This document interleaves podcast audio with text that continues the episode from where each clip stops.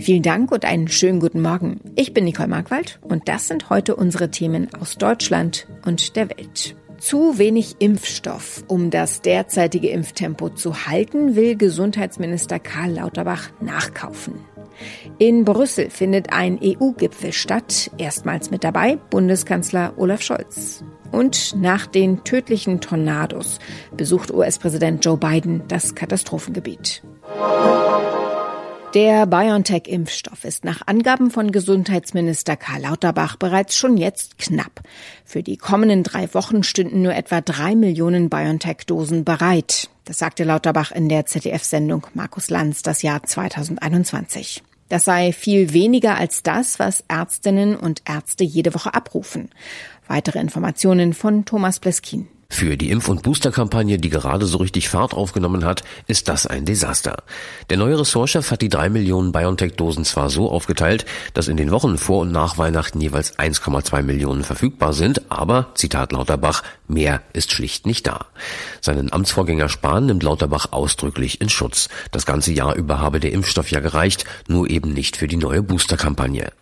Nun will der Bund 90 Millionen BioNTech-Dosen nachkaufen und nimmt dafür mehr als zwei Milliarden Euro Euro in die Hand. Bundesgesundheitsminister Lauterbach will sich heute noch zu den Bemühungen für mehr Corona-Impfstoff zum Start ins neue Jahr äußern.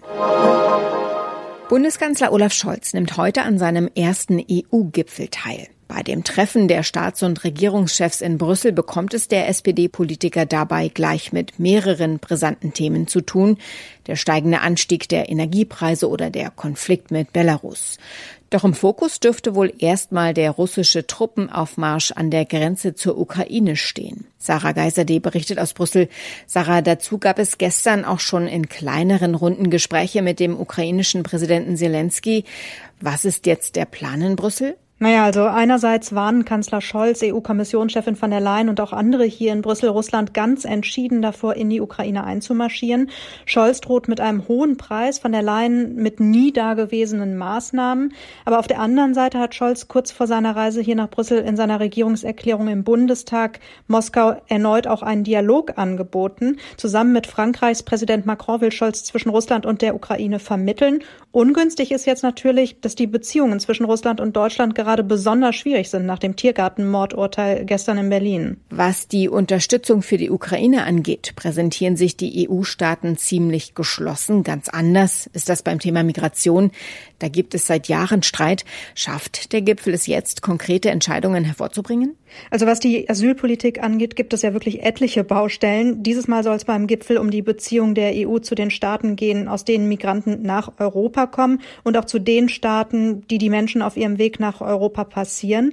Scholz und seine EU-Kollegen werden wohl die EU-Kommission und den EU-Außenbeauftragten Borrell unter anderem dazu aufrufen, neue Abkommen zur Rückübernahme von Migranten abzuschließen, die ohne Aufenthaltserlaubnis in der EU sind.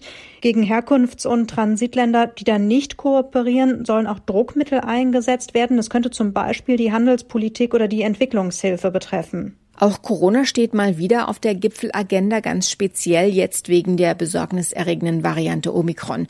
Was weißt du da schon über mögliche Beschlüsse dazu? Ja, die EU-Gesundheitsbehörde schätzt das so ein, dass Omikron innerhalb der nächsten beiden Monate in der EU zur dominierenden Corona-Variante werden dürfte. Und vor dem Hintergrund dürften Kanzler Scholz und die anderen Staats- und Regierungschefs in ihrer Abschlusserklärung eindringlich appellieren, das Impfen mit Hochdruck voranzutreiben, auch was die Boosterimpfungen angeht.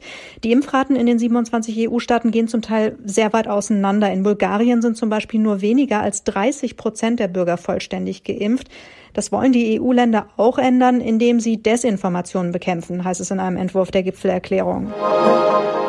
Umgestürzte Zugwaggons wie Streichhölzer, abgeknickte Bäume, dem Erdboden gleichgemachte Stadtteile. Die Tornados, die Ende vergangener Woche über Kentucky und benachbarte Bundesstaaten hinwegzogen, haben eine Verwüstung einmaligen Ausmaßes hinterlassen. Nun hat US-Präsident Joe Biden das Katastrophengebiet besucht und den Betroffenen die Hilfe seiner Regierung zugesagt. Er werde alles in seiner Macht Stehende tun, um beim Wiederaufbau zu helfen, versprach Biden. Sören Gies berichtet aus den USA. Kentucky ist ganz klares Trump-Land. Über 62 Prozent aller Stimmen gingen bei den Wahlen an den Republikaner. Ist Biden da überhaupt willkommen?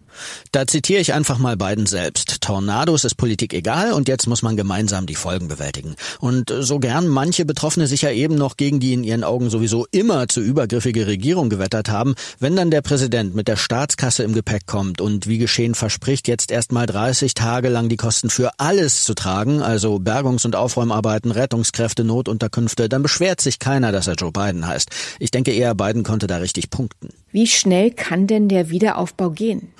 Das wird dauern, wie auch Biden weiß.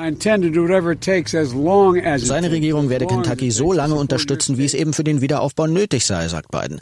Klar ist aber, Weihnachten und Neujahr werden viele Betroffene wohl in Notunterkünften verbringen. Und an dieser Stelle sollte auch mal überdacht werden, wie der Wiederaufbau aussehen soll. Schnell wieder Leichtbauhäuser hinklotzen und die Stromleitungen einfach wieder aufhängen, sollte ja eigentlich nicht Sinn der Sache sein, aber ich fürchte, dass genau das geschieht. In unserem Tipp des Tages geht es heute um ein Phänomen, das manchen Menschen den Alltag ziemlich erschwert. Wenn sie nämlich unfassbare Angst vor bestimmten Tieren haben, zum Beispiel Hunde.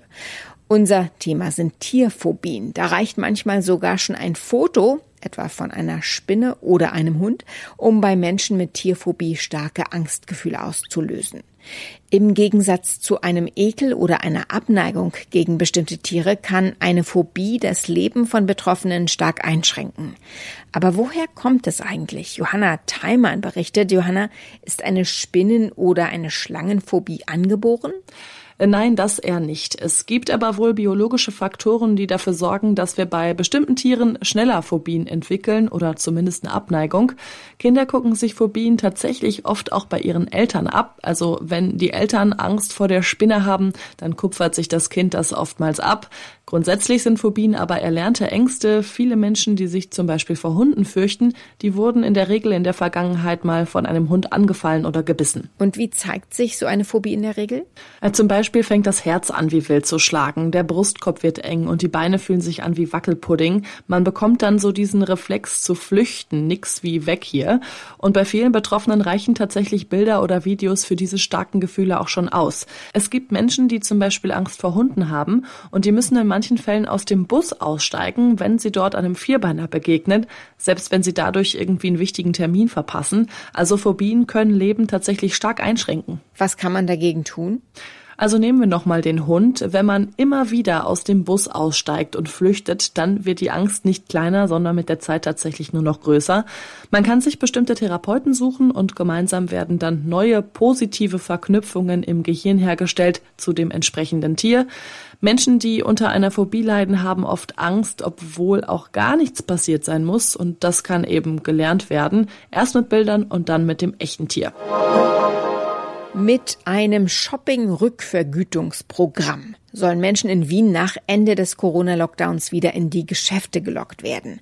Die Stadtregierung und die Wirtschaftskammer kündigten eine Art Lotterie an. Vier Millionen Euro werden per Los zugeteilt, aber nicht bares Geld, sondern in Form von Gutscheinen für Wiener Restaurants und Kaffeehäuser.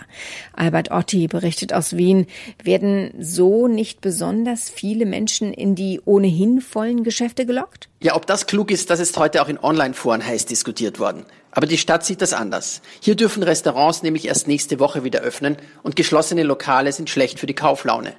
Damit also der Handel am nächsten Wochenende vor Weihnachten doch noch in Schwung kommt, wurde die Aktion namens Weihnachtszuckerl gestartet. Man kann an der Verlosung teilnehmen, wenn man eine Einkaufsrechnung online hochlädt. Die Gewinner bekommen maximal 100 Euro als Gutscheine. Einlösen kann man die aber erst Anfang 2022, falls da nicht schon wieder Lockdown ist. Soweit das Wichtigste an diesem Donnerstagmorgen. Ich heiße Nicole Markwald, wünsche einen guten Tag.